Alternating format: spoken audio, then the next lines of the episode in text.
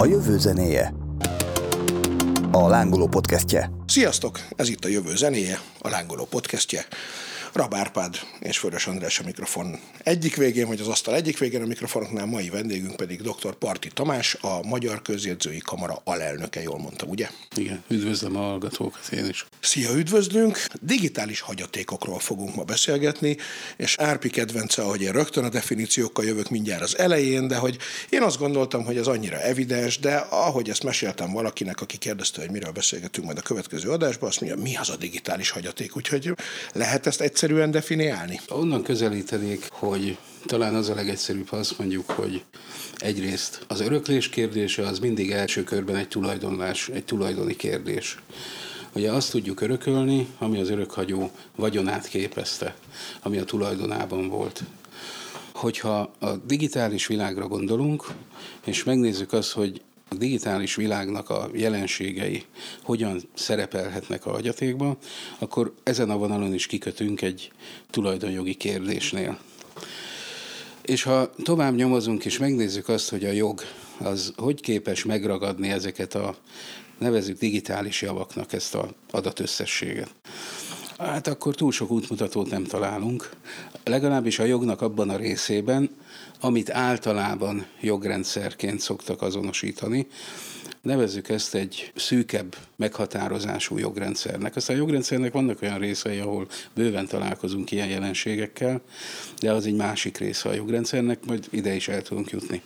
Ha pedig digitális hagyatékról beszélünk, akkor pedig Eddig ugye egy jogi megközelítést, egy jogrendszer oldaláról való megközelítést alkalmaztam, de itt figyelembe kell venni egy másik megközelítést is, ami meg egy adattudományi megközelítés, amely megközelítéssel fölboncolhatjuk, hogy ez a jelenség tulajdonképpen micsoda. És hogyha innen indulunk, akkor azt látjuk, hogy itt minden esetben adat alapú javakról van szó, és az adatoknak különböző szintű szervezettségéről beszélünk. Vannak teljesen vak és érdektelen mondjuk nyers adatok, uh-huh. amivel senki nem tud kezdeni semmit, és önmagában értéket sem képvisel. És aztán vannak így magasabb szervezettségű adatformációk, amik kitesznek egy weboldalt, egy internetes profilt, egy kriptoeszközt, és egy sereg más olyan dolgot, akár egy műalkotást is, ami eléri az egyediségnek azt a szintjét, hogy például szerzői jogi oldalról elég jól meg lehet ragadni. Uh-huh. De a lényeg az, hogy maga a jelenség adatalapú, és tulajdonképpen az adatvilág és a jogkölcsön hatásáról van szó, amikor például öröklésről beszélünk. Árpi, te mikor? Egyáltalán gyakorlatban találkoztál már ezzel a problémával? Ez pont olyan probléma, hogy mindig találkozunk vele. Meg szoktak lepődni az emberek, amikor eljönnek hogy igazából szinte minden csak bérlünk a digitális térben, tehát a szoftvereket, és amikor megvásároljuk, igazából csak béreljük. Most, hogyha a stream szolgáltatáson keresztül összegyűjtöm az albumaimat, az nem az én tulajdonom. Tehát az a kérdés, hogy akkor mi az én tulajdonom, amikor az online gyászsal foglalkoztam, akkor nagyon előtt az a kérdés, hogy például a közösségi oldal, valakinek a közösségi oldala, akkor most mi? És lementegethetem el a dolgokat, de egy ideig ez ilyen lélektani. Aztán amióta már kriptovalutáról beszélünk, vagy mondjuk hatalmas képgyűjteményekről, vagy NFT-ről, akkor már elkezd egyre inkább a pénz beszivárogni ebbe. Ahogy én találkoztam vele, azok mindig ilyen lelki tényezők voltak, hogy hát de hogy lehet, hogy ez a cégé mind, mikor én fizettem érte, és nekem ez fontos.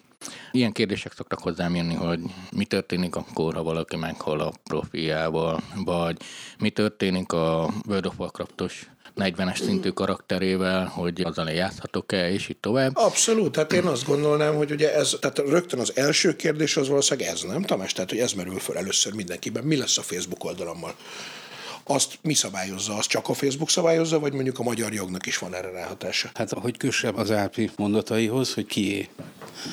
Azt tudni kell, hogy a digitális adat az nem létezik önállóan, nem keletkezik úgy, mint mondjuk a új lenyomataim ezen a poháron, uh-huh. hogy megfogom és ott marad, ez is egy nyom, ez is egy adat, de senki nem veszi a fáradtságot, hogy összegyűjtse az asztalon lévő poharakról, és ebből következtetés Hát ismerünk le. olyan embereket, akik ezt szeretik csinálni, de... Volt de már vendégünk is, meg is tanultuk vagy, vagy egy adott utcában az autók nyomait senki nem összegzi, és nem méri, hogy ki mikor hagyja el a garást hogyha ez digitálisan gyűlik ez az adat, akkor ebből ez nagyon jól elemezhető, megismerhető, és levonhatók belőle a következtetések.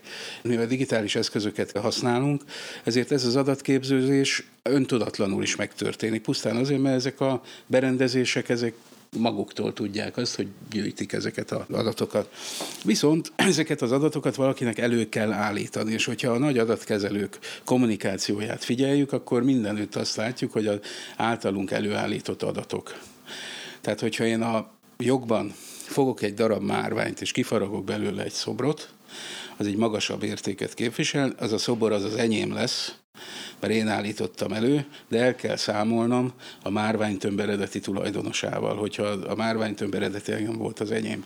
Tehát itt találunk egy analógiát, amiből kiindulva boncolgathatjuk tovább a kérdést, de az, hogy ki az adat, az egy nagyon érdekes és sok oldalról megközelíthető kérdés, és jelenleg például a magyar jognak nincsen rá igazán konkrét válasza, azért sincs, mert ha kié az adat, akkor fölmerül, hogy kinek a tulajdona, és tulajdonjog szempontjából az adat, a digitális adat, az nem tisztázott. Tehát az biztos, hogy a dolog fogalmába a jelenlegi polgári törvénykönyvnek nem fér bele, uh-huh.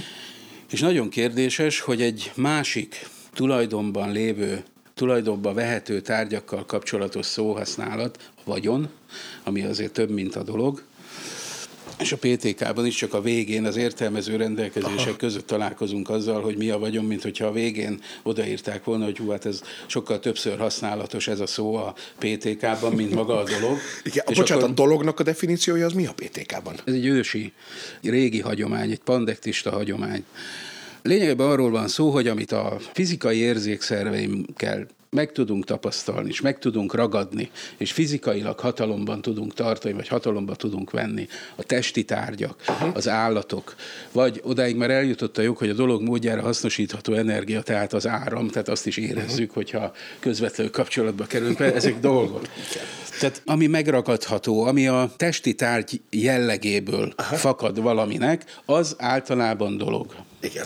Persze ott is vannak korlátok, mert például a hasadó anyagokat, a nukleáris üzemanyagot, az nem lehet csak úgy szabadon tulajdonolni, uh-huh. vagy birtokban tartani, vagy nem vonatkozhat rá a tulajdonjog korlátok nélkül. De szóval ez a dologfogalom. Ebben nagyon nehezen illeszthető be például a digitális adat. A vagyon szempontjából jog és követelés, vagy jog és kötelezettség, ott meg tisztázni kell, hogy kivel szembe, tehát milyen alanyi kölcsönhatásban értelmezzük, és az is borzasztó nehéz nagyon sokszor, különösen úgy, hogy előállított adatokról beszélünk, és egy másik kérdés ezeknek az értéke. Tehát, hogyha az értéket nézzük, és adattudományi oldalról nézzük az értéket, akkor itt markánsan a big data paradigmával jön elő az értékfogalom, uh-huh. mert ott kezdik el először használni azt, hogy egy ilyen tömegű és ilyen összetételű adathalmaz, az egyértelműen értéket képvisel de ez már vagy három-négy megközelítés, amit most megfendítettünk, és mindegyiken tudunk elég sokat vitázni, szóval nem könnyű. Hogyha most a közösségi médiát nézzük csak, az a úgymond legegyszerűbb helyzet, azért a különbség a márványos analógiát képest az, hogy ők adnak egy platformot, de minden értéket mi teremtünk rajta, mint felhasználók, tehát mi dolgozunk nekik, és nyilván azóta érezzük vagyonnak, hogy látjuk, hogy milyen gazdagok lettek belőle, meg digitális világ, most nem kezdünk bele ebbe a irányba menesztéket minden nap, és azt értem, hogy ez az ő terméke, de mégis az embert egy picit frusztrálja az, hogy de hát én tettem egy csomó effortot bele, vagy akár mondjuk az, hogy a naplómat írogatom a Facebookon, és nagyon jó lesz. Tehát, hogy ki akarom adni könyvben. Akkor én most ki tudom adni könyvben, vagy azért már egyszer a Facebookon írtam meg, és ott már posztoltam, akkor végül is már a Facebooké. Tehát, hogy ilyesmi kérdésekkel is szoktak nekem jönni, ez ugye a tulajdonjog, és hát én, ha jól értem, akkor a Facebooké. Tehát olyan értem, hogy rajta keresztül hoztam létre az adatokat. Nagyon tetszik egyébként az adatközpontú szemlélet, amit ezzel kapcsolatosan viszel. Ha adatoldalról nézzük, akkor esélyes, hogy a Facebooké, ha csak nem szerződtetek másként. Ha egyedi alkotás oldalról nézzük, akkor pedig azt mondom, hogy ez nagy eséllyel a tied. Tehát ez továbbra is a tiéd. Ez a bajom a jogászokkal. Most ne, ne haragudjatok, mert mire ketten azok vagytok, hogy hogy ez is lehet az, és akkor én most, hogy most sem, hát beperelem holnap a Facebookot, de fogok nyerni, vagy sem? Itt jön a szabályozás fontossága. És itt jön az, hogy miért fontosabb a jogrendszert kiterjedtebben szemlélnünk, azaz nem csak a jogi testet, tehát az írott jogot, és legfeljebb a bírói döntéseket értjük jogrendszer alatt, hanem sokkal kiterjedtebben vizsgáljuk ezt a rendszert, mert például tipikusan ezt a területet jelenleg sem az írott jog nem kezeli kielégítően, sem pedig a bírói gyakorlat nem kezeli elég jól. Magyarán nem adnak nekünk támpontot abban, hogy hogy viszonyuljunk ehhez jog szempontjából. Viszont ott vannak a szerződéseink, meg a végrendeleteink, amik nem csak az én véleményem szerint ugyanúgy a jogrendszer részét képezik, csak egy más megközelítést alkalmazva fog ez nyilvánvalóvá válni. Ebben a helyzetben pedig különösen fontos ez a terület, mert ha se jogszabály, se bíróítélet nem ad nekünk útmutatást abban, hogy hogy viszonyuljunk jog szempontjából ez a kérdéshez, akkor ott van a civil jogalkalmazás és jogképződés területe, ami mindig a jogrendszernek az a pesgő felszíne, ahol az újdonságok adaptálódnak a jogrendszerbe, ezen a területen kell rendezni ezeket a kérdéseket. A probléma az, hogy amikor valaki egy ilyen profilt elindít, vagy csatlakozik egy ilyen rendszerhez, erről fogalma sincsen, hogy hogy álljon hozzá, hanem később jönnek a problémák. De végül is oda fogunk kiukadni, hogy szabályozás és ítélkezési, joggyakor, ítélkezési gyakorlat hiány a szerződéseink azok, ahol a szabályokat le kell fektetnünk. És ezt át kell gondolni. Ha pedig meghalunk, vagy a halálunk esetére fölkészülünk, és azt akarjuk, hogy a digitális javak nevezzük azoknak megfelelő módon jussanak át az örököseinkhez, akkor pedig a szerződéseinket jó, ha kiegészítjük egy végrendelettel, és mindkét esetben jó, hogyha beszélünk olyan jogászokkal, ez lehet ügyvéd vagy közjegyző, ez attól függ, hogy milyen jogterületről van szó, kinek hol van nagyobb jártassága, akkor ezekkel beszéljünk, és térképezzük fel a lehetséges forgatókönyveket, mert ez mindegyik érvényes pillanatnyilag, és tőlünk függ, hogy ezek közül melyik fog megvalósulni. Azért is érdekel engem, hogy bocsánat, hogy így tűzbe jöttem, vagy lázba, vagy bármibe, hogy... Ezért szeretem, ha itt vagy. Egyrészt ugye most még úgymond kicsi dolgokról beszélünk, posztokról, bármi, de azért tudjuk, hogy életünk egyre több területe átmegy a digitális térben. Mikor már kriptóról beszélünk, kemény pénzekről beszélünk, ott más titkosítás, stb. stb. De amikor azt mondom, hogy tényleg mondjuk az értékeim java része digitálisan lesz a könyveim, a filmjeim, a zenéim, akkor jó lenne az ember kapna egy visszajelzést, pedig elfogadjuk, hogy egy ilyen szolgáltatás alapú társadalomban fogunk élni, ahol az autót is béreljük, a könyveket is, nekünk magunknak nincs semmink, a másik, ami azért nekem ez az érzésem, hogy egy kicsit az van, hogy a fogyasztó végül is önkéntesen hozzáment, mert függők lettünk és imádjuk, de végül is a negatívumot kapjuk, mert nekem nincs jogom az adataim fölött, tehát a Facebooké, de ha kiposztolok valamit, akkor engem kirúg a munkahelyem, tehát akkor hirtelen felelős leszek, de hogyha már a felelősséget viszem, akkor meg hadd legyen az enyém. Tehát értitek, tehát most igen, igen, igen. Kicsit kezd ilyen diszonás érzésem lenni, hogy mi termékek vagyunk már. Kettő dolgot gyorsan hadd vágjak közben. Az egyik, hogy azért nyugtassuk meg a kedves hallgatókat, hogy olyan még nem történt, hogy valaki mondjuk a saját Facebookjaiból, Facebook posztjaiból adott ki könyvet, ilyen történt, de hogy mondjuk a Facebook ezért beperelte volna, vagy ilyet azért talán nem láttam. Ez, ezért ugye? gondolom, mert ez ennyire, tehát a, mondjuk így az adatok szervezettségének a foka olyan minőséget képvisel, ami nem a Facebookra fog rámutatni, hanem arra, akitől ezek az adatok származnak. De hogyha az adatokat így összességében nézzük, és az, hogy erre energiát kellett fordítani, szervereket kell föntartani azok, hogy ezek létezhessenek, és ez nem feltétlenül az adatszolgáltató viseli ezt a költséget, hanem a másik fél. Ezért érdekes ez a két oldalról való megközelítés. És eszembe jutott más is, azt majd beszélgetés után folytatjuk, mert messze, ez a megközelítés messzebbre vezet, tehát ez még adattudományon is túl vezet, de minden esetre nagyon érdekes, és oda megy ki, hogy a világ jelenségei sokfélék és sokféleképpen magyarázhatók, és ezek között a magyarázatok között nagyon sokszor előfordul az, hogy a két magyarázat homlok egyenest ellentmond egymásnak. És ez azt hiszem egy általános egyetemes törvényszerűség. És az előbbi beszélgetésben pont ez jött elő, hogy ha adatként állunk hozzá a jelenséghez, más következtetésre jutunk, mint hogyha a jogrendszer oldaláról közelítünk hozzá. Igen, csak hogyha a digitális hagyatékról beszélünk, ha egyáltalán hagyatékról, hogy most már kicsit inkább a digitális tulajdonról beszélünk, de mint hagyaték, van akkor is egy érzelmi történet, vagy akkor is szeretném tudni, hogy mi van. Ezt értem, hogy ahogy nagyon szépen mondta az adatok rendezettségének a foka, mondjuk én megírom, és igen, az én fejemben van úgy meg az én gépemen, de azért kiposztolgattam, ami erőforrást azért kaptam a Facebooktól. Tehát azt, hogy mások elolvasták, mondjuk visszajeleztek, fölbátorítottak, mint író. Tehát egyáltalán nem azt akarom kihozni, hogy a cégek a gonoszak és izé, hanem hogy, hogy én is kapok tőle valamit, viszont persze mondhatom azt is, hogy tartalmat generáltam neki. De van-e akkor valami olyan fix pont, hogy hol van a hat? Tehát értem, hogy többféle értelmezés van, de mire mondhatom azt, hogy az enyém a digitális térben? Ami az én gépemen létrejött és offline létezik? Hogy a digitális térben hogy tudom értelmezni a tulajdonomat, az számomra is egy nagy kérdés tekintettel arra, hogy a digitális tér az egyértelműen globális, tehát bolygószintű képződmény. Ami pedig ezt jogi oldalról megragadhatná, az pedig mindig területi kötöttségű, tehát a, a jog, a jogrendszer az közhatalmi szférákhoz kapcsolódik, egy államhoz, egy önkormányzathoz, egy államszövetséghez, de nagyon kevés olyan jogi norma van, ami ugyanilyen globális hatású lenne. Ezt meg kell találnunk, tehát ez egy jogfejlődési reneszánsz elején vagyunk, mert a digitális környezet olyan jelenségeket produkál folyamatosan, amit muszáj a jognak is megragadni, hiszen a jog az a társadalmi rendszereknek egy szabályozó része és muszáj kiterjedtebb szabályozást keresnünk és összehangolnunk ahhoz, hogy ezeket a globálisan terjedő és elérhető jelenségeket láthatóvá tegyük a jogrendszerek számára. Igen, ez most ugye mondtad a, a dolog fogalmát, amiről egy egyértelmű volt a digitális térben, ez nincsen. Mostanért nem vagyok kifogom a laptopomat, de hogy mi van rajta. És akkor mi van akkor, amikor majd a mesterséges intelligencia hoz létre valamit, akkor most ez kinek a tulajdona, vagy kinek a haszna. Tehát, hogy egyre több digitális rendszer egymással interakcióba kezd lépni, és én tudom rólad, hogy egy nagy jogelméleten gondolkodó, vagy jogfilozófián, amivel ezt kitágítod, és én pont azt érzem, hogy ez a kitágítás szükséges ahhoz, hogy egyáltalán hozzászólhassunk, csak nem tudom, hogy nem fogja megelőzni a céges szabályozás az, amit mondjuk a jogfilozófia fog mondani, vagy a jogalkotás. A multicégek szabályozására gondolsz? Igen. Azért, mert szolgáltatásként kapjuk. Tehát akkor is van egy primer lépés, hogy egy szolgáltatást elfogadok, amit biztos van, aki elolvassa, de a túlnyomó többség biztosan tudom, hogy senki nem olvassa el, elfogadom. És akkor ott történik bármi, ami történik, és utána meg azt mondanak nekem, amit akarnak. Ez is a jogrendszer része, ugye nem? Hát ez az, amiről Tamás beszélt. Ezért mondtam, hogy a civil jogképződést azt méltánytalanul soroljuk hátra.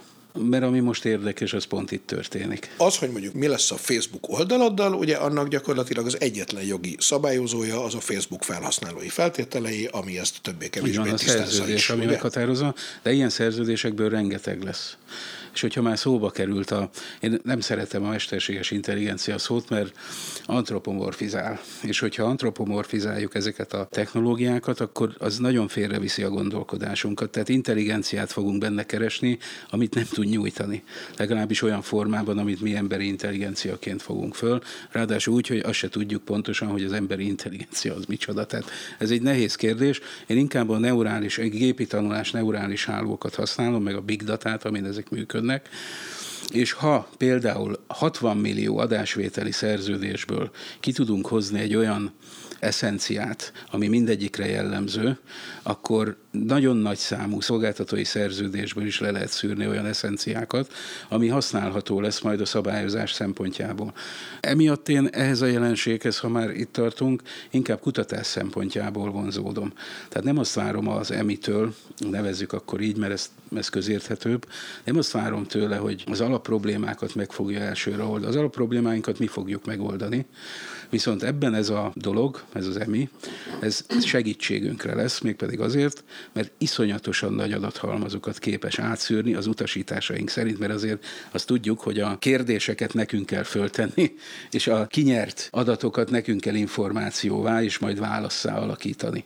Ez is egy bonyolult folyamat, és ez nagyon emberi folyamat. Szerintem ebben maximálisan egyetértünk, de akkor másik kérdezek. Földhöz ragadtam, nem tudom most miért kerültem a, megélettem így a kérdező, nem is vagyok jogán. De csomó ügyel megkeresnek. Most például zajlik ez a háború, és így megkerestek azzal az ügyel, hogy hát kb. 20 millió orosznak X része felhőszolgáltatásokban tárolta az adatait, miért ne? És hát ugye már nem működnek a bankkártyáik, nem tudnak fizetni érte, és már nem férnek hozzá az adataikhoz sem. Tehát egy milliónyi adat ott van. Egyébként csomó kormányzati szerv is így jár, de hát erre hadd nem mondjak semmit. Hogy az a kormány, aki egy, egy másik ország felhőszolgáltatásába tárolja az érzékeny adatokat, az meg is érdemli. Szóval userként nyilván ezzel nagyon hosszan el lehet majd perelni, hogy én nem tehetek róla, de akkor is elveszik egy csomó adata, és persze másolatot létrehozni a gépen. De szerintem az, hogyha nincs egy jogbiztonság, nem tudom, hogy meddig tartok én. És engem azért érdekel ez, mert nagyon hiszek abban, hogy a jövőben mindannyiunknak lesz egy kis mondjuk úgy, hogy adatdoboza, és azokkal az adatainkkal, mi személyes adatainkkal mi fogunk gazdálkodni, megengedjük valakinek, hogy ezt láthatja, ezt nem. Én valahogy egy ilyen jövőt képzelek el is, de hogy ez, én bizonytalannak érzem azt, hogy tudom érvényesíteni jogaimat a digitális térben. Én úgy gondolom, hogyha, tehát biztos, hogy lesznek belőle perek. És a rossz hír az, hogy ezek határon átnyúló perek lesznek a legnagyobb eséllyel, ami sokkal, de sokkal bonyolultabb És ha a szerződések nincsenek jól elvarva, a különböző felelősségek nincsenek benne tisztázva, a kötelezettségek és jogok nincsenek megfelelően tisztázva, akkor ezek a perek valószínűleg nem lesznek nagyon eredményesek. Én nem szeretem a jóslatokat, de ebből ez következik sajnos. Uh-huh és ne is jóslatként értelmezzétek, ebből ez szokott következni, hogy sokféleképp, megint jön millióféle megközelítés, és önmagában mindegyik igaz lesz, csak az a baj, hogy egymásnak teljesen vagy részben ellent fognak mondani. Hát itt is a piac hozhatja helyre, nem? Tehát, hogyha majd a kártyaszolgáltató vagy a pályaszolgáltató azt mondja, hogy de ez a piac nekem pontos, gyakorlok egy gesztust, akkor nem tudom, 20 millió ember visszakapja a tárhelyét, ha meg nem, de hogy egyénként megnyerni az ura. És Egyáltalán hova lehet fordulni? Tehát, hogy hogy én elmegyek a magyar bíróságra azzal, hogy már pedig van annak bármi realitása, hogy annak hatása lesz egy szilíciumvölgyben székelő cég? Nem feltétlenül valószínűleg ott kell majd pert indítani ellenük. Van olyan szabály például Európában, hogyha a fogyasztó indít pert, akkor a fogyasztó székhelyén pereskedhet. Tehát, hogyha mondjuk neki egy német cég okozott kárt, és a fogyasztó Ausztriában van, akkor Ausztriában uh-huh. tud pereskedni. De nagyon sok ilyen szabály van, és nemzetközi szerződések, egyéb normák szabályozzák azt, hogy mikor, hol lehet pereskedni, de mivel ezek minden esetben illetve a legtöbb esetben határon átnyúló viták lesznek, valamelyik félnek biztos, hogy határon át kell pereskednie, és ezt nem tudjuk így előre megmondani. A másik, hogy ahhoz, hogy jogi stabilitásra számíthassunk, ahhoz azért kell egy stabil bázis, amire ez visszavezethető. Ez tipikusan egy állam, egy állam jogrendszere, aki ki is tudja ezt kényszeríteni.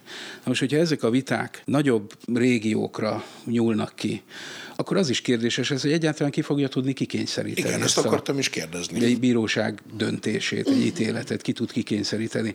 Ezért mondom, és beszélgettünk korábban a jogról, hogy de talán ebből is érződik, hogy a jog olyan sok és olyan kiterjedt kihívások elé került most, amit meg kell oldania, hogy azt el se lehet képzelni. Rengeteg olyan megoldást kell találnunk már a közeljövőben is, ami legalább a felszínen tudja kezelni ezeket a jelenségeket. Én olyan boldog vagyok ilyenkor. Emlékeztek, kedves hallgatók, hogy az első évad valamelyik adásában a politika jövőjéről beszélve is felmerült már ez, hogy nagy valószínűséggel pontosan az ilyen ügyek globális mi volt, amiatt előbb-utóbb kell, hogy létrejöjjön egy globális, nem is tudom, államszervezeti rendszer, és hogy pont emiatt esetleg az állami szintű szervező szerveződés az egy kicsit kiüresedik majd, mert hogy egy csomó minden ilyen kérdés nem lehet egyszerűen sima különálló állami szinten kezelni, legyen az világjárvány, legyen az gazdasági világháború, vagy legyen az a digitális öröklés kérdése. Ez persze csak egy teljes, nem tudom, hagymázas őrület gondolkodás, de hogy valószínűleg erre felé kell, hogy haladjon a dolog, nem, hogy legyen egy nemzetközi kényszerítő erő. Valószínű lesznek olyan területek, ahol ezt nem lehet majd nélkülözni, tehát előbb-utóbb ez meg fog jelenni valamilyen formában, azt még nem tudjuk, hogy hogy, de én úgy gondolom, hogy az államoknak is megvan ebben a rendszerben a saját szerepük. Tehát én azt hiszem úgy célszerű közelíteni ehhez, hogy mint hogy egy hagyma egyre több réteget fejlesztene magára, és a korábbi rétegek sem fölöslegesek, hanem azoknak megmaradnak a bizonyos funkcióik, ezek lehet, hogy átalakulnak, vagy részben átalakulnak, de arra ráfejlődik egy másik rétege a rendszernek, és hát bizony ettől egyre átláthatatlanabb, és egyre kiszámíthatatlanabb lesz, de amíg ezen gondolkodunk, addig tudunk a rendezettség irányában is törekvéseket tenni. Árpi, bocsánat, kétszer is belét folytattam a szót előbb. Nem, nem, jó tetted. Ezt értem, én azért mondtam, hogy nagyon boldog vagyok, hogy ezt hallom, mert én jogász barátaimat mindig kárhoztatom, hogy hát tehát a jog mindig le van maradva, mert jogesetre alapozik, de előre kell gondolkodni, és mindenki igyekszik is. Azért szerintem nagyon izgalmas ez a kérdés, mert valamiféle, hogy mondjam, alapdefiníciókra, amik átnyúlnak a határokon, ez kell, viszont pont azért, mert a jog igyekszik korrekt lenni, és minden szempontot figyelembe venni, ahogy most tőled is hallhatjuk, ezért sokszor félrecsúszik. Tehát nem is tudom ezt számolni az utóbbi időben hányan konferencián voltam, amely Facebook szabályozásról beszélt, és már ott szétmentek a definíciós beszélgetések, hogy az USA szólásszabadság az más jelent, mint az EU szólásszabadság, és a vélemény szabadság és a gyűlöletbeszédnek a definíciói, de hogy ahhoz, hogy mondjuk egy határon átnyúló vitában egy digitális hagyaték pert nyernek, ahhoz az kéne, hogy mind a két oldalon a digitális hagyatékról ugyanazt gondolják. Mert azért nincs szabályozva a Facebook, mert azt láttam, hogy itt szétcsúszik már a kezdetén a beszélgetés. Tehát, hogy nem is ilyen világbíróság, vagy nem tudom, mit vizionáltál, András, de nagyon csillogott a szemed, de valami alapdefiníciók, mint a dolog kéne, nem? Hát igen, igen, és az euróatlanti régióban alapvetően kétféle jogrendszer van, az angol száz, meg a kontinentális.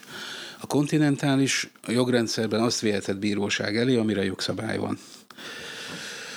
Az angol százban meg azt, amit az adott bíró úgy ítél meg, hogy az oda tartozhat, és azt majd ő eldönti. Az új jelenségek adaptációja teljesen más az angol százban, meg a kontinentálisban, és valóban így van, és ezért is fontos a jogi dogmatika. Csak hogy a jogi dogmatika nem tud nagyon érzékeny lenni a új jelenségekre, mert ugye azt jó, hogyha megjelenik jogszabály, sőt, jelenjen meg jogszabályban, és az tovább finomítja az ítélkezés. És amikor jogrendszerről beszélünk, ezt a részét látják tipikusan, sokszor a jogászok is. A többiről meg elfeledkeznek, és ezeknek a kölcsönhatásáról meg pláne. És azért, mert a kölcsönhatásról elfeledkeznek, ezért gondolja mindenki azt, hogy a jog milyen könnyen automatizálható, de valójában nem. Persze, tehát a jognak, hogyha csak a polgári törvénykönyvet nézzük, de ne a polgári törvénykönyvet nézzük inkább, hanem az eljárás jogokat. Vannak teljesen logikus, következetes eljárási szakaszok, amiket például ilyen döntési fákkal nagyon jól lehet modellezni, és ezt lehet például automatizálni. De a jognak a gyakorlata, tehát a jogot az nem egy ilyen statikus valamiként kell elképzelni, hanem egy élő jelenségként kell elképzelni, percről percre, napról napra változik és fejlődik. És mivel ilyen folyamatosan hozza az ismeretlen változókat, hol gyakrabban, hol kevésbé gyakran, egy vírusválság vagy egy ilyen háborús válság közepette nagyon sok új változót fog hozni a rendszerbe, amire mindig reagálni kell. És hogyha az a struktúra, amit ennek a jelenségnek a kiszolgálására leprogramozunk, ami csak következetes struktúra lehet, az nem fogja tudni kezelni azokat a jelenségeket, amik még nem következetesek. Magyarán az automatizációval nagyon óvatosan kell bánni, mert megölheti a folyamatot. Elveheti a felhasználók kedvét attól, hogy ehhez a folyamathoz forduljanak, mert nem elég tág a csatorna ahhoz, hogy érvényesíteni tudják azt, amit egyébként a jog megengedne, csak ide nem fér be. Tehát ez egy elkerülő gyakorlathoz fog vezetni. Így véditek meg a szakmátokat a gépektől. Hát, én nem féltem a gépektől, nagyon érdekes, hogy nem, nem féltem a szakmámat, viszont nagyon pontosan kell látni, hogy hol a határ. És a jog az nem ilyen, az egy élő dolog. Te is mondtad, hogy azt nem szereted a jogban, hogy ilyen-olyan megközelítések. Most gondold el, hogy ez még nem elég, mert ezek általános megközelítések voltak. De a két konkrét alany van benne ebben az ügybe. Az ő megközelítéseik még az általam említetteknél is, ahhoz azokhoz képest is különbözőek lesznek és nagy eséllyel szembe mennek egymással. Tehát a jogra alapvetően jellemző az, hogy nem lineáris, hogy folyamatosan új jelenségeket termel, amit adaptálni kell. Én is azt mondom, hogy a jog számára nem az az elsődleges, hogy meg lehet állapítani, hogy mi a legtökéletesebb bérleti szerződés. Nem fog sikerülni, mert, a, mert hozzám nem azért jönnek, hogy azt kapják, ami a, az általános, hanem azért, ami nekik jó. Kifejezetten arra az élethelyzetre, ami más, mint tegnap volt, sokkal inkább más, mint a múlt évben ugyanilyenkor volt, és biztos, hogy más lesz holnap, holnap után is, tíz év múlva is. És nekem ráadásul közjegyzőként az a feladatom, hogy a jövőre nézve biztosítsam ezeket a jogviszonyokat. Tehát nagyon jó a digitalizáció, nagyon jó a technológia olyan, mint egy dobogó, mert össze tudjuk gyűjteni a döntésünkhöz szükséges adatokat, és erre fölállunk, és messzebbre látunk. Uh-huh. Számomra ez a technológia. lehet egy-két egészen konkrét példán keresztül megpróbálni megvilágítani most elsősorban akár a hagyaték, meg az örökség kérdését. A felhasználónév és a belépőkód jelszó az például egy örökölhető dolog, tehát a 40-es szintű karakteredet azt te peres úton érvényesítheted, hogy ki kell adni a, a nem tudom, ha te egyenes elgív, szóval örököltél mondjuk egy jelszót meg egy felhasználó nevet, akármilyen játékgyártó cégtől. Nem a jelszó a fontos, hanem hogy mihez lehet hozzáférni Aha. ezen keresztül.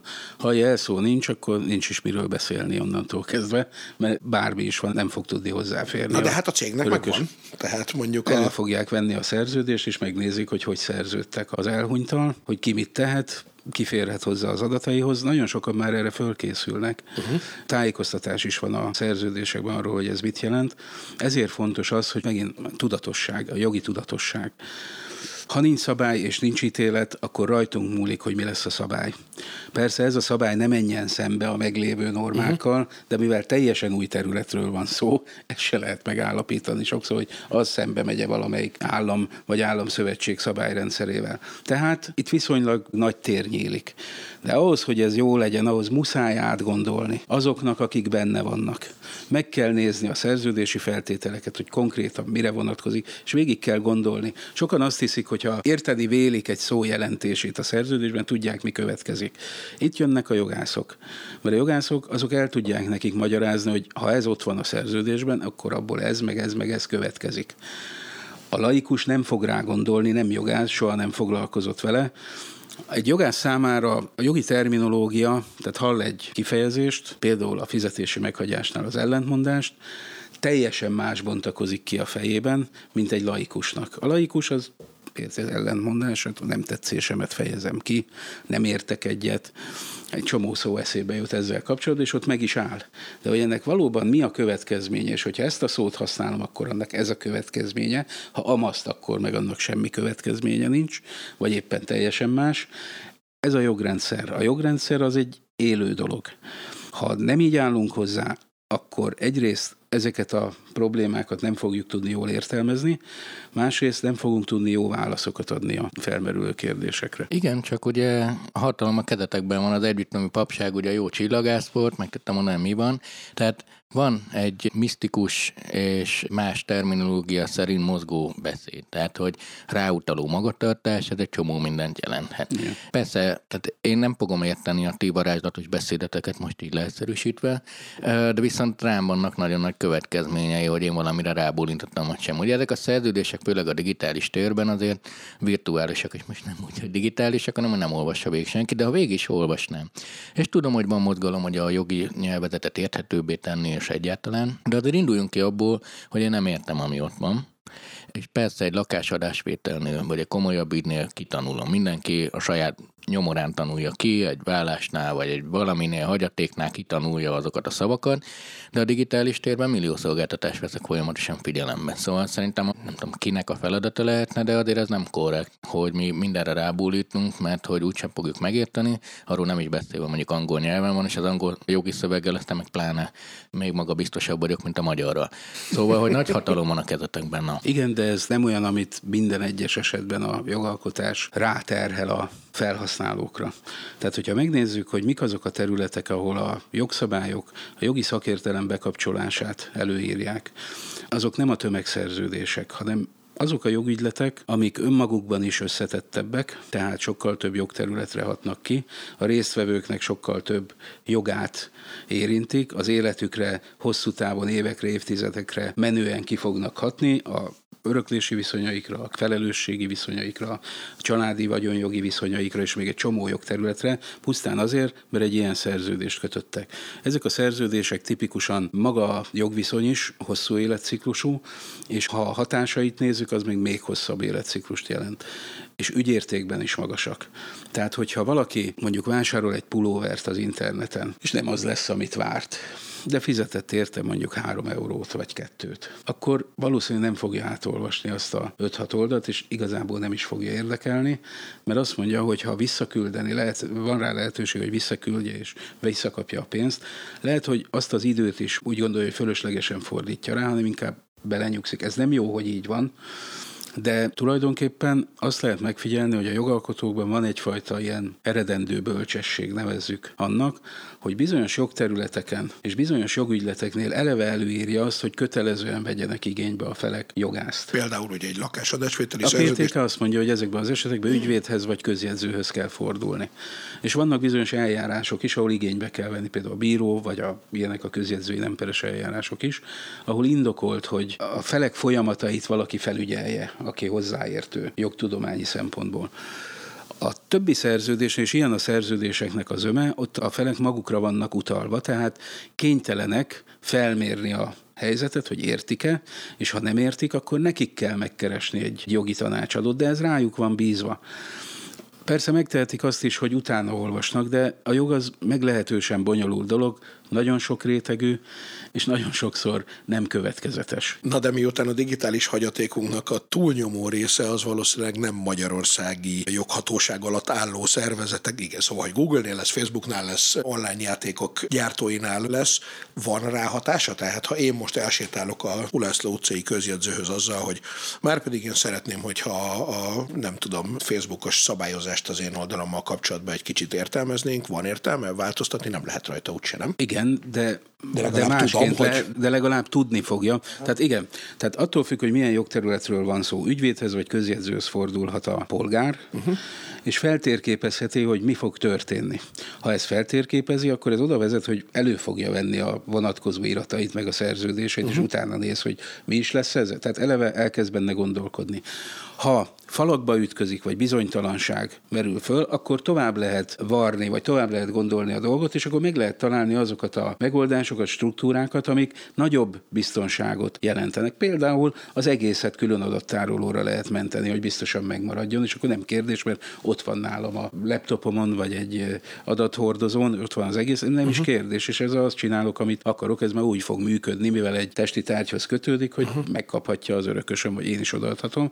Tehát a hozzáállása fog megváltozni, és rákényszerül arra, hogy alaposan végig gondolja, hogy mi fog következni. Igen. Például, hogyha kriptoeszközeim vannak, vannak hozzá különböző kódok, mi van, hogyha elvesztek ezek a kódok, akkor nem is kérdés, hogy ez elvész az örökösök számára. Mi van akkor, hogyha csak az egyik fér hozzá a nyolc gyerekem közül, és az felhasználja a saját kedve szerint, és mondjuk adott esetben még tartozása is vannak a hagyatéknak, a másik hét az az örökölt vagyontárgyakkal helyt fog állni, uh-huh. lehet, hogy nem marad semmiük, ez a nyolcadik, ez meg elmegy a világ másik végére, és ott kicseréli ezeket a javakat ingatlanra, készpénzre, autóra, úgy, hogy a többieknek fogalmuk se lesz róla. Ez pedig megint egy szabályozási kérdés. Hogy Mondjuk ez nagyon nem különbözik attól, nem, mint hogyha találna egy bőröntben egy pénzt, amit csak ő találjon meg a szülőnek a, nem tudom, egy nemű tartójába, és Igen. azzal lefarol. Azzal a különbsége, hogy az borzasztó nehéz lesz külföldre szállítani, kiváltva nagyon messzire utazik. Ugyanígy, hogyha egy elásott kincsről beszélünk, amit még a családfő elásott valahol, és az, az, tehát nagyon hasonló, tehát lehet analógiákkal élni. A különbség az, hogy a hagyományos vagyontárgyak elég nehezen, meglehetősen nehezen mozgathatók, hiszen ezekre nagyon jól kifejlett ellenőrzés és nyilvántartó rendszerek működnek a világban, erre a másikra meg nem. Sőt, a kriptó kifejezetten azért készült, hogy az állami banki struktúrákat elkerülje, tehát hogy azok nélkül tudjon működni. Tehát ez egy különösen érdekes kérdés, és nehéz is a jognak megfogni. De nem véletlen, hogy például a magyar szabályozás is a közteherviselés oldaláról közelít, azaz, amikor ezeket átcserélik a jogosultjaik, vagy a hozzáférésre jogosultak, uh-huh. kicserélik hagyományos vagyontárgyra, realizálják a nyereséget, azt megadóztatja. Uh-huh. De nem arról van szó, hogy magát a jelenséget nem is tudja szabályozni, hiszen nagyon gyorsan változik. A jogi szabályozás az pedig, állítsatok le, hogyha nagyon belendültem. Dehogy is, hát ezért hívtunk. A jogi szabályozás pedig igényli azt, hogy kialakuljon egy mintázat, egy stabil mintázat. Az belekerülhet írott jogszabályba, és utána az úgy működni fog. Csak ezen a területen olyan gyakran változnak a mintázatok, hogy sokszor nehéz leszűrni azt az általános jellemzőt, amiből jogszabály lehet. Uh-huh. Amíg jogszabály nincs, addig a bírói gyakorlat sem tudja mire vélni ezt az egészet, mert nem tudja mihez viszonyítani. És a gyorsan változó környezetnek ez egy plusz problémája. Ez is indokolja azt, hogy a jogrendszerre másként nézzünk, mint ahogy ezt tettük nagyon hosszú időn keresztül ezelőtt. Tehát mintázat úgy is változik, hogy azért most még azért a digitális hagyatékunk javarésze személyes adat. Tehát vagy a közösségi profiljaink, vagy azok a dolgok az én varázskardom. De azért közeledik az idő, és egyre több az olyan helyzet, ami egy közösen létrejött, akár közös, nem lehet nem személyes adat, hanem mondjuk a családi vagyomból vettük a videókártyákat, abból halmoztuk fel a kriptót, a kriptó pont rossz példa, mert ugye titkosított, de hogy most még személyes adat a hagyaték, és maguk a cégek is igyekeznek reagálni rá.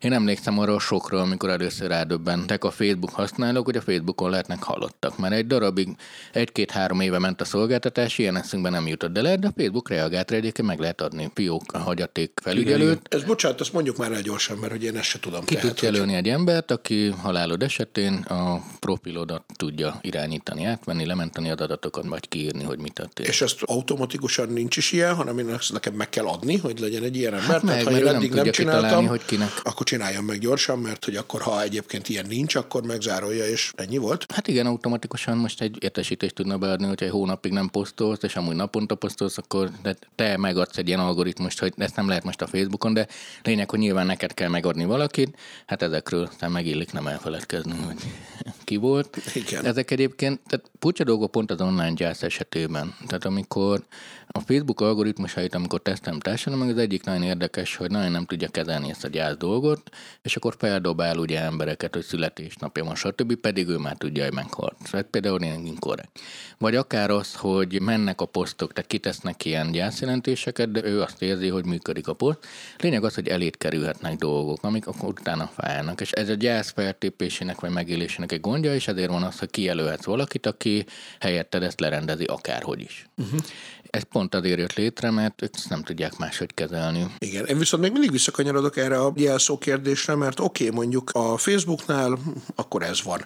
De mi van a Google-nél például? Tehát, hogyha én nekem ott vannak olyan dolgaim a felhőben tárolva, amik valóban vagyonként jelentkeznek, meghalok, a jelszavom az elveszett, akkor ő elmehet azzal a Google-höz, hogy van egy hagyatéki eljárási papírja, és azt elküldi a Google-nek, hogy akkor szeretném kérni a jelszót, mert másképp nem férek hozzá a felhőbe tárolt adatokhoz? Hát szerintem az örökösök egy része azt fogja csinálni, hogyha megvannak neki az eszközeim, és ezekhez hozzá tud férni a telefonszámú e-mail címem, amin keresztül kommunikáltam a Ja, akkor kér egy új jelszót. akkor kér egy új jelszót, elfelejtetted. Erre megvannak a technológiák, de pont ezért szükséges jogászokkal is beszélni. Tehát most olyan világban élünk, hogy bonyolult jelenségeket sokféleképpen kell megközelíteni, többek között jogi oldalról is, és érdemes felfejteni a lehetséges eseményeket egy jogi szakértővel is csak a felkészülés miatt. Lehet, hogy én nem tartom ezt annyira fontosnak. Aki fontosnak tartja, és főleg azt is fontosnak tartja, hogy az örökösei hozzáférjenek ezekhez a dolgokhoz, akkor az menjen utána. Magától nem fog ez rendeződni, tehát meg tudjuk most azt csinálni, hogy valamihez fűződő jogok szerepeljenek a hagyatékban, de hogy ezt ki és hogy fogja számon kérni, arról senki nem tud biztosat mondani. És pont ez a lényege a szerződéses szabályozásnak és a végrendeleti szabályozásnak, hogy ezeket varjuk el odáig, hogy oda vezessen ez a végiggondolás, hogy valószínűsíthessük, hogy mi fog történni majd akkor úgyse tudunk mindenre fölkészülni. De ha ezt nem tesszük meg, akkor teljesen szabadjára eresztjük a dolgot, és az adatainkat is tulajdonképpen. Ez már egyébként napi gyakorlat, tehát hogy a most, aki végrendelkezik, és elmegy egy ügyvédhez, közjegyzőhöz, hol szokás azt egyébként csinálni? Azt hiszem, minden közjegyző ad át hagyatékot, tehát a közjegyzőknél az öröklésnek a teljes skálája uh-huh. nyilvánvaló, tehát a teljes folyamatra rálát, a végrendelkezéstől a hagyaték átadásáig és az összes vitára, ami előfordulhat egy hagyatéki eljárásban a különböző érvelésre. Tehát egy közjegyzőt azt hiszem érdemes megkérdezni a hagyatékkal kapcsolatban. Vannak, akik kimondottan erre specializálódtak, vagy azért ezt úgy általában is? Tehát ha én mondjuk végrendeletet szeretnék írni, és szeretném, hogy ebben a digitális dolgaimról is tudjak rendelkezni, akkor van speciális olyan, nem tudom, tehát vannak, akik erre specializálódtak, vagy tényleg a bármelyik közjegyző? Egy közjegyzőnek minden eljárásban, amit közjegyző végezhet, gyakorlotnak kell lennie, uh-huh. és a hagyatékban meg kifejezetten mindegyik kollégám gyakorlott is. Tehát én azt szoktam mondani az ügyfeleknek is, hogy aki közel van hozzájuk, vagy akit már ismernek, menjenek, és csak beszélgessenek róla. Uh-huh. Tehát nem feltétlenül lesz ebből irat. De ahhoz, hogy az öröklési viszonyaimat föl tudjam térképezni, ahhoz igenis szükség lehet arra, hogy egy e területen szakértőnek számító jogász, adott esetben egy közjegyző, az segítsen ebben az utazásban, hogy kalauzoljon minket, vagy fölhívja a figyelmünket a veszélyekre, hogy nem egyértelmű a tulajdoni jellege ezeknek a digitális javaknak, és ebből pedig ez és ez következik. Számonkérhetőség szempontjából is, felelősség szempontjából is. A tulajdon az egy kétarcú dolog. A tulajdonnak van egy belső viszonyrendszere, ami a tulajdonos az alanya a tulajdon jognak, és a tárgya közötti kölcsönhatásokat, ez a belső viszonyrendszer.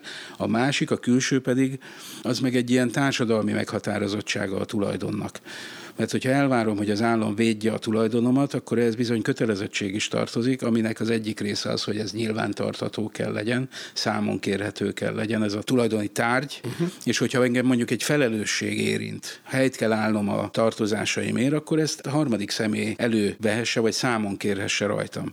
Ha nincsen nyilvántartás, ez nem történhet meg. Uh-huh. Ez egy sokkal összetettebb dolog a jog szempontjából. Igen, erre a klasszikus analógia ugye pont a zenei világból, hogy a szerzői jog az, hogyha te írsz egy dalt vagy egy szöveget, azt automatikusan védi, csak hogyha ezt nem jelented be a jogvédőnél, vagy a meg, akkor nagyon nehéz az bizonyítani, hogy az valójában a te szerzeményed volt, tehát hogy a védelmet azt nem a bejelentés keletkezteti, viszont a gyakorlatban akkor lehet érvényt szerezni neki, hogyha mondjuk van egy regisztráció. Igen, bizonyítás kérdés és láthatóság kérdése. Mondtad, hogy most pura, hogy én kérdezem, mert ugye pont így ismerkedtünk meg, hogy a jövő bíróságáról írtam, hogy hogy változik meg a digitális miatt a jogi munka, de például azt láttam, hogy de jó, most már mondjuk akár videó telefonon keresztül is lehet végrendelkezni. Nagyon sokan, amikor elindult a pandémia, akkor nagyon felugrott a végrendelkezések száma és mondtad az előbb, hogy így a jövőnek is ugye dolgozol, mert nem teszel. És most ez nem egy olyan lépés például, amit majd visszaszívtok, mert a deepfake korábban nem lehet tudni, hogy a videótelefon túloldalán kiült. Tehát most a bizonyítástól jut eszembe, hogy mik azok a technológiák, amik szerinted így beválnak, vagy mindig ez a jó, hogy, hogy hozzátok menjünk, ti értitek a varázslatot, és fizikailag menjünk hozzátok. A, tehát az ilyen videokonferencián keresztül, hogy meg a távkapcsolat nevezzük így, ahol ez a közjegyző gyakorlatban jól működik, és működik évek óta, ott megvannak a technológiai feltételei, amik azt jelentik, hogy magát a videokonferencia rendszert a közjegyzői kamarák működtetik, hozzák létre, működtetik és ellenőrzik. Tulajdonképpen egy zárt rendszer. A másik pedig, hogy a ügyfélazonosítás szempontjából mindegyik jól működő rendszer legalább minősített, fokozott biztonságú elektronikus aláírásokat tartalmaz. Na most ez egy technológiai azonosítás, de akkor is ez viszonylag szigorú.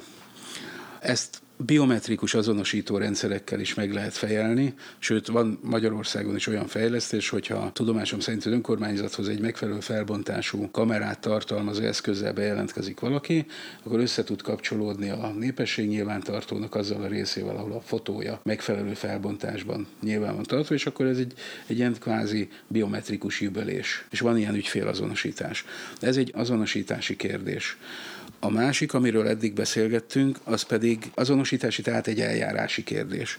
A másik az pedig egy élő jogrendszert érintő kérdés, ami folyamatosan változik, és tehát az előbbi a keret, a keretnek a része például a távazonosítás és a eljárások lefolytathatósága videokonferencián keresztül, ez az eljárás. A másik pedig a tartalom. Most, ha hagyatéki eljárásokról beszélünk, akkor a hagyatéki eljárásnál, illetve a pandémia alatt volt lehetőség arra, hogy bizonyos eljárási cselekményeket videón keresztül bonyolítsunk. Engem nagyon meglepett, hogy nem vettek túl sokat igénybe ezek közül az ügyfelek. De hogyha ebbe az irányba megyünk, akkor például a hagyatéki eljárásba is tudnék javasolni olyan módosítást, ami megfelelő biztonság mellett teret ad ennek a lehetőségnek, és ott fölhalmozódhatna nagyon rövid év alatt, pár év alatt egy olyan tapasztalat, adatkutatás megint csak, amiről tovább lehetne lépni egy másik területre. Szerintem az volna a célszerű, hogyha a jog így állna hozzá a tehát egy kicsit máshova helyezni a fókuszt, nagyobb fókuszt a kutatásra, és ezeknek az eredményeknek az alapján tovább lépni, és alkalmazni ezeket a rendszereket. Én magam is örülnék neki, hogyha például a hagyatéki eljárásban ez teret tudna nyerni. Ez egy szabályozási kérdés, lehet, hogy sort lehet rákeríteni. Árpád örül, kutatásról van szó, meg mi ezekről szoktunk beszélgetni. És mennyire jelennek meg ezek az új jelenségek? Például már a kriptó így megjelent hagyatékban, vagy nem tudom, egy avatár, vagy találkoztál ilyen dolgokkal? Igen, azt mondom, hogy egyre jellemzőbb. Azért nem jellemző még tömegével, mert az a korosztály, akit ez érintene, az még tipikusan nincsen örökhagyói pozícióban, mondjuk így, és akkor elég. Micsoda gyönyörű kifejezés volt, azt sose gondoltam így a halálra, hogy örökhagyói pozíció. Semmi beszédő voltam meg. De igen, tehát akiket érint, azok még tipikusan még nem az a korosztály, akinek, és nem is az a korosztály, aki tipikusan végrendelkezésre gondol. Igen, egyébként ez, ez tényleg egy fontos distinkció. Így hogy... van, így van. Egész másként áll a világ jelenségeihez, még nem gondolkodik végrende. De annál meglepőbb, hogy nagyon sok területen, és nem csak a hagyatéki ügyekben, egyre többször előfordulnak ezek a jelenségek, és hát nehéz őket kezelni.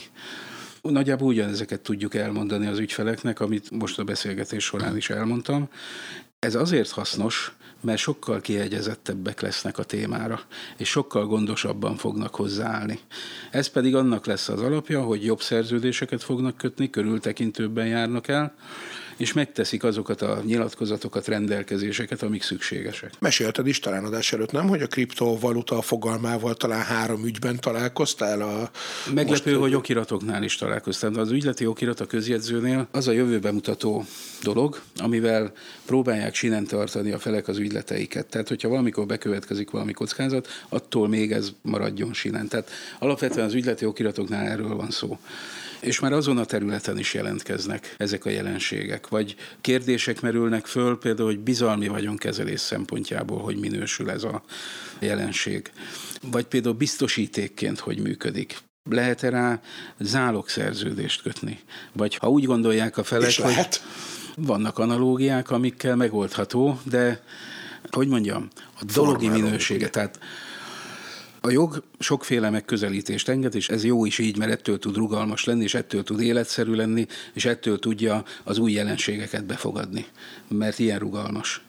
Na most ez a vadonatúj jelenségeknél hát bizonyos utángondolást igényel, tehát sokkal nehezebb megoldani egy ilyen esetet úgy, hogy használható eredményhez vezessen a mhm. végén, hogyha biztosítéki szerződésekben gondolkodunk, zálogszerződésben, ott vannak olyan analógiák és olyan érintőleges eljárások, amivel adott esetben lehet kezelni a dolgot, de nem tipikus zálogszerződés lesz, hanem valami más, egy hibrid lesz, valami olyasmi, mint annak idején a leasing volt, amit a bírói gyakorlat tíz éven keresztül dolgozott föl, míg megjelent a leasing szerződés, mert hol adásvételként értelmezték, hol bérletként és eltelt egy bizonyos időszak uh-huh. a mhm. bírói gyakorlatban is, mikor na, akkor ez egy új dolog, tehát ez a leasing. Na most számos ilyen jelenség van a jogban. Az írásbeliség kérdése. Ha videó felvétellel rögzítjük azt, hogy szerződést kötünk, vagy végre, az írásbeli vagy se. Én úgy gondolom, hogy írásbeli nem lehet, hiszen a szövegnek van egy olyan hozadéka, automatikusan hozza azt, hogy a szövegben lévő szavak vonatkozásában van köztünk egy konszenzus. Tehát úgy értjük. És ott se hangsúly, se testtartás, se hangszín nem változtat ezen a jelenségen. Ellenben, ha mi videófelvételen szerződünk, akkor egy csomó más tényező is bejön, amit majd szakértők megvizsgálhatnak, és következtethetnek arra, hogy én milyen viszonyban álltam ezzel a szöveggel, hogy értettem egyáltalán, kényszer alatt álltam-e, és ez mind-mind plusz bizonyítási tény lesz, és erre mindre bizonyítás fognak vezetni. Az a viszonylag egyértelmű bizonyítási keretrendszer, ami az írásbeliséggel kapcsolatban évezredek alatt kialakult, és amiért például az a mondás is közhasználatban van, hogy a, a szó elszáll, az írás megmarad, már most már a szó is megmaradhat, csak az a baj, hogy a beszélt nyelv az sokkal több mindent jelent ebből a szempontból, mint maga az írás. És az írott szöveg az bizonyítási szempontból is jobban kezelhető, mint a másik. Nem feltétlenül elő egy végrendeletnél, hiszen ott egyedül van a végrendelkező, és átgondolta, amit mondani akar, és valószínű, hogy összefüggően el tudja mondani. De ha már szerződő felekről van szó, ahol a különböző megközelítések, ahogy mondtam, akár teljesen ellentétesek is lehetnek, az már egy teljesen más kérdés. Ez mennyire izgalmas kérdés. Sose jutott volna eszembe egyébként ez, hogy a, tényleg, hogy a videós szerződés az egyébként minek minősül, de különben ez most, ahogy mondod, ez nincs is még szabályozva, csak te így gondolod, más jogász esetleg másképp gondolja, vagy azért erre van már egy exakt szabályozás, hogy minek van, minősül. Azt hiszem Hollandiában létezik ez, hogy videóra lehet mondani a, Aha, de a, hogy nálunk végre, nincs. Nálunk nincsen, de szó van róla, hogy ja is, jogrendszer, eljárások, bizonyítási eszközök. Itt például a szerződéskötésnek ez a módja, ez egy új bizonyítási eszköz, tehát nem az a megoldás, hogy egyenlőségjelet teszünk az írásbeliség és e között, mert hát az, az nem vezet sehová. De nincs akadály annak, hogy egy újfajta bizonyítási eszköz szabályozzunk. Igen, ezt értem, hogy van egy újfajta bizonyítás. Most azon töprengtem itt, hogy mi a nagyobb bizonyító erejű később, hogyha én tényleg egy szupervédert, nagyon stabil, megbízható rendszerben rögzítem a hanganyagot és beállítom, hogy életfunkció megszűnte után ez kerüljön közétételre, vagy az, hogy elmegyek egy irodába, ott leülök egy ügyvéddel, aki ennek a felkent személye, és ő validálja ezt, és ha majd előkerül, akkor hogy melyik a hitelesebb, mondjuk a jövő szemében. Most per pillanat, ha jól értem, a fizikai validáció. A hitelességnek sokféle szintje van. Van az a szint, amikor biztos lehetek abban, hogy ezt nem változtatták meg. Ez is lehet egyfajta hitelesség. A blokklánc. Így van. De ezt garantálják például a minősített elektronikus aláírások is, bekódolom, és hogyha valaki hozzápiszkál, az látszik rajta, tehát onnantól nem hiteles. Tehát a hitelességnek van egy ilyen szintje, és van a hitelességnek egy másik szintje is, amikor a nyilatkozó tudja is, hogy mit akarhat, ezt átgondolja, és ez is tükröződik az iratban. És el lehet dönteni, tehát nálunk nincsen kötelező közjegyzői közreműködés például.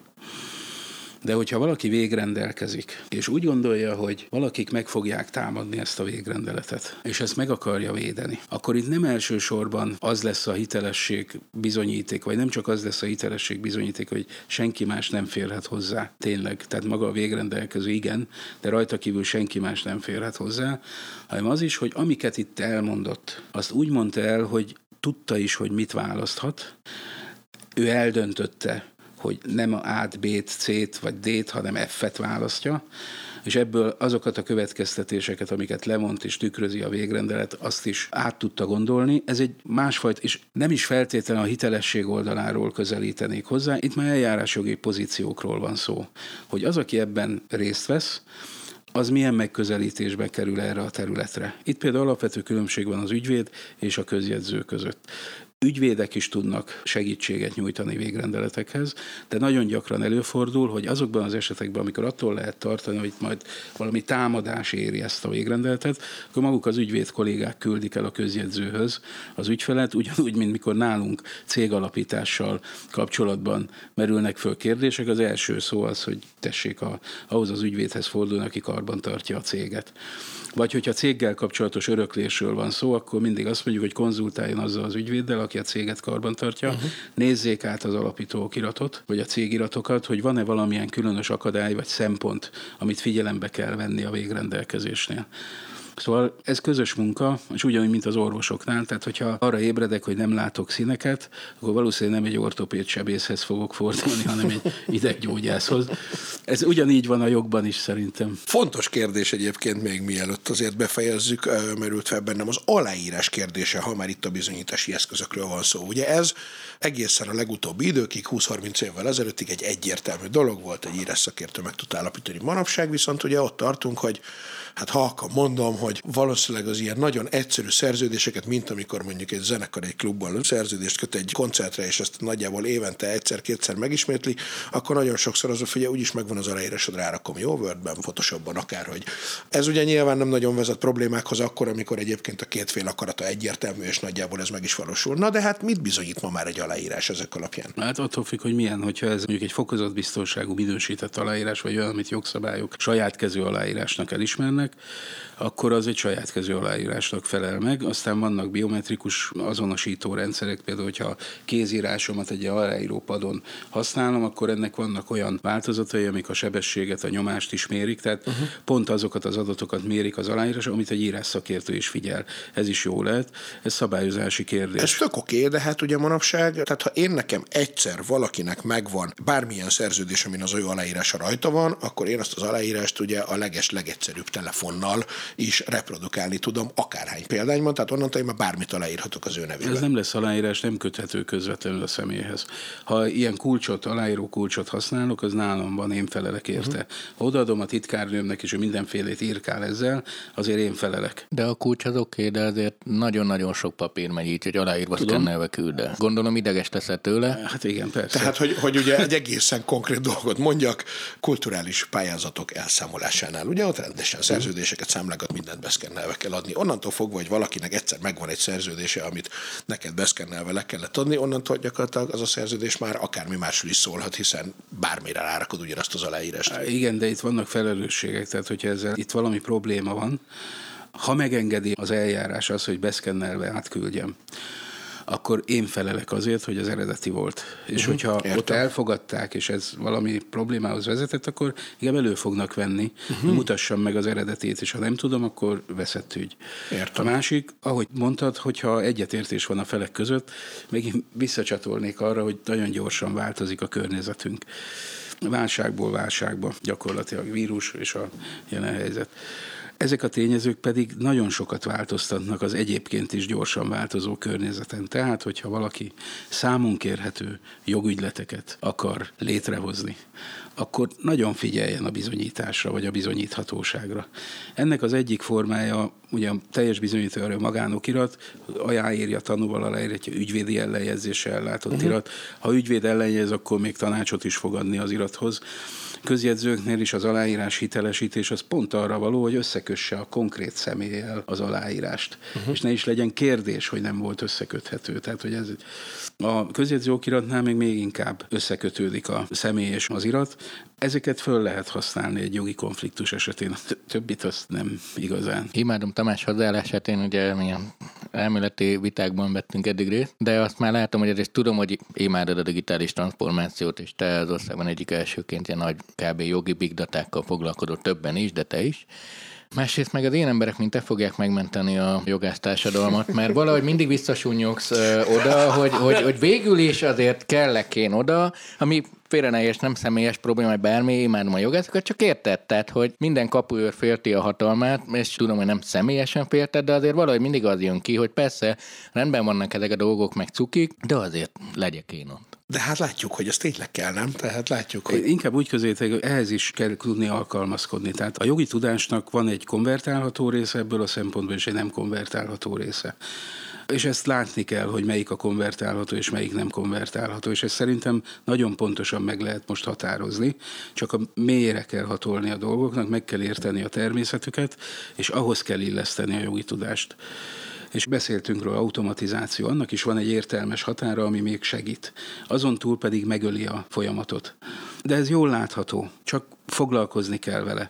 A rutinokat egyre inkább el kell felejtenünk a jogban, hanem az alkalmazkodás, a pontos és gyors alkalmazkodás a kulcs. Igen, másrészt meg te is tudod, hogy milyen, tehát jó lenne növelni azoknak az ügyeknek a számát, amik automatikusan lefutnak, egyszerűen az időhiány miatt, mert szerintem a társadalmi bizalmat nagyon növeli, és az, hogy ennyire összetett lett a jog, és lelassult, és globális, ez szerintem hatalmas társadalmi bizalmatlanságot okoz. És ez rossz, és ezért is szeretném, hogy erős legyen. Másrészt meg, itt most beszéltünk a digitális hagyatékról, meg a digitális úton létrejövő szerződésjogokról, de hát ezek azért egyre fontosabbak lesznek, és szerintem itt is ki fogják alakítani az emberek a maguk kis népi jogját, vagy ilyen. Tehát sok jelenségnél van ez a népi jog. Hát torrentezhet, csak egyszerű 500 legyen megnyitva. Nem tudom, hogy ez a babona miért terjedt el. Meg a szabadon felhasználhatott három másodpercig a másnak a dalának a részletét vagy ötig, ami szintén nem igaz. Igen, nyugodtan, csak ne fújj a szondába, kér vérvételt, az hát, ha addig kimegy belőled. Tehát vannak ezek a derűs élethelyzet aktuális megoldásai, és mielőtt még ezek kialakulnának, azért jó lenne maga a jog mondana néhány ilyen derűs élethelyzetet, hogy na figyelj, egyszerűbb, ha mindent lementesz magadnak, ami fontos, és hogyha azt akarod, hogy megkapja valaki, akkor írd rá vinyóra, és adod egy ügyvédnek. Most így lehet. Meg az összes jelszavadat is tedd le mondjuk ügyvéd életétbe. Ezt amúgy is szokták ugye javasolni, hogy a jelszavakat... Meg közjegyzői bizalmi őrzésbe is szoktak, közjegyző életétbe is szoktak helyezni iratokat. Mind a két hivatásrendben megvannak a megfelelő intézmények erre. E, bocsáss meg, hogyha egy vinyót leteszek nálatok, de mondjuk egy internet kapcsolattal, és mindig frissítem az adataimat, akkor arra is vigyáztok? Nem, a Winchester nem lehet bizalmi, tehát azt nem lehet lerakni, iratokat lehet, vagy iratmódjára kezelhető adathordozókat lehet, meg fizetőeszközöket, értékpapírt, az a, ugye a bizalmi őrzés, aztán van teljesítési letét, tehát sokféle intézmény van. De a Winchester miért nem lehet? Mert az, tehát az eljárási szabályaink szerint nem lehet olyan biztonsággal kezelni, ami, uh-huh amit a letétről gondolnak az emberek, mert amit a letétről gondol a jog, azt egy Winchesternél nem tudná garantálni. Érted. De szerintem... De a vinyóban a kriptóm, érted? Tehát én beteszem, vigyázz rá. Én mondhatnám azt, hogy... Mind a bankba. Vagy szép, tehát nagyon sok olyan megoldás van, ami jól kezeli ezt a kérdést és nem mindenre a közjegyző, vagy nem mindenre az ügyvéd a megfelelő megoldás, de hát ez természetes. Persze. A lényeg az, hogy vannak olyan esetek, amikor csak az ügyvéd a jó megoldás, vagy csak a közjegyző a jó megoldás, vagy mindegyik. Annyira mosolyog mindenki, hogy szerintem ennél szebb végszó viszont most már nem lesz erre a beszélgetésre. Parti Tamás, nagyon szépen köszönjük a rengeteg izgalmas és hasznos információt, és ahogy mondani szokás, innen folytatjuk. Én köszönöm. Sziasztok. Sziasztok. Sziasztok. Ez volt a jövő zenéje.